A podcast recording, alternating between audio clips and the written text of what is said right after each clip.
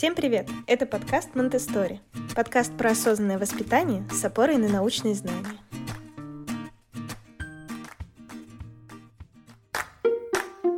А давайте поговорим вот о какой ситуации, когда родители очень боятся и всячески стараются избегать ситуаций плача ребенка причем любого возраста. Что угодно дать, переключить, нивелировать, но лишь бы не плакал.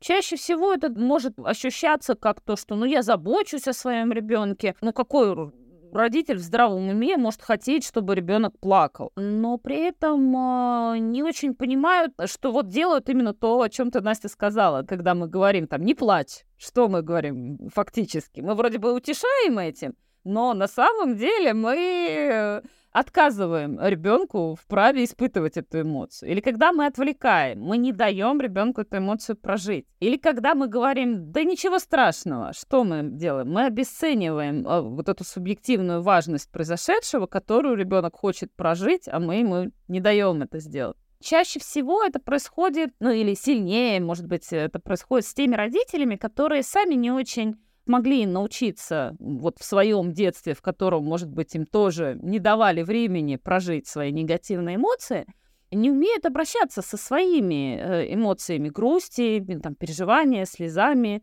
боятся действительно или там переживают, как-то они там заплачут там, где-то перед кем-то, или вообще, в принципе, заплачут. Там сильные не плачут, там мальчики не плачут, девочки не плачут, а то тушь потечет. В общем, у всех какие-то со слезами сложности тут вот излечи себя, надень маску на себя, вот эта вся история, научись сначала сам и подай пример ребенку. Она очень сильно работает с эмоциями, хотя этот опыт как будто бы нельзя передать. Как раз-таки мы можем завязать шнурки за ребенка, но мы не можем за ребенка прожить его грусть. И в то же время, когда мы сами не умеем проживать свою грусть. Вот мы для ребенка совершенно оказываемся э, бесполезны в качестве помощников в проживании его грусти. Ань, очень понравилась твоя параллель с тем, что мы не можем действительно прожить за ребенка эти эмоции, но мы можем быть с ним рядом и понимать вот это разделение того, что это действительно эмоции ребенка, на которые он имеет право, и наша задача не избегать ситуации этих эмоций, а давать э, прожить ребенку эти эмоции экологичным способом. На моем опыте самый экологичный способ проживания грусти, тоски и печали — это организация взрослым уголка грусти.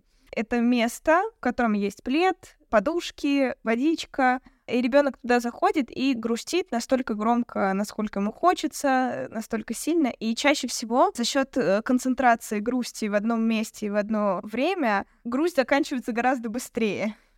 Да, это отличный способ показать действительно себе, что есть у грусти начало и может быть конец, потому что ей, с одной стороны, отводится место физически, а с другой стороны, это место, в котором я могу быть и могу из него выйти.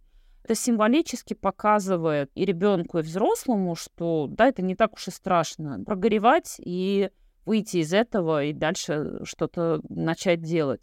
И в то же время позволять себе э, грустить, это очень важно, потому что действительно грусть, как и другие чувства, никуда не деваются до тех пор, пока мы не проживем ту ситуацию, на которую у нас эти чувства возникли. И если мы себя отказываем в этом проживании, эти чувства застревают и препятствуют дальнейшему течению жизни. Жизни сквозь нас и нас сквозь жизнь.